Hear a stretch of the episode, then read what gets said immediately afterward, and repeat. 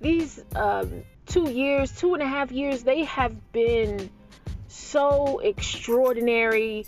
Um, not in the sense that everything is positive, but in the sense that the things that we are experiencing in this time right now, we've never seen a lot of it before. We don't know what this is.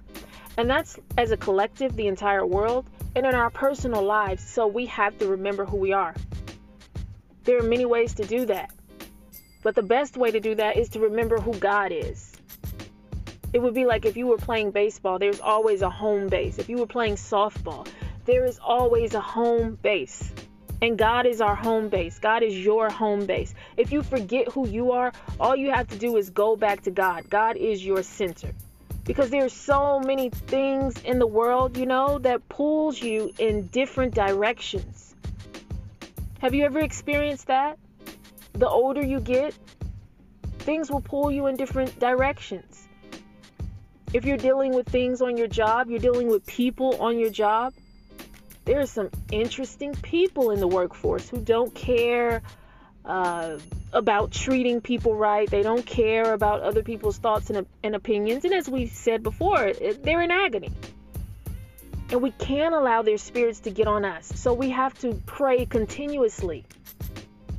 It's real. This this this spirituality, our, our relationship with God, the things that we endure in the world, it's serious.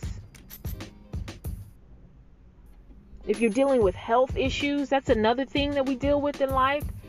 You know, you're going through life, and then all of a sudden you find out that you're, you know, you have something uh, going on with your health.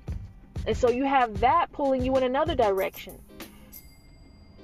All of these things we have to ask God to help us with. And these are things to consider when moving forward. Remember that God is your God is your home base. God is your anchor. Without God, it's not going to work.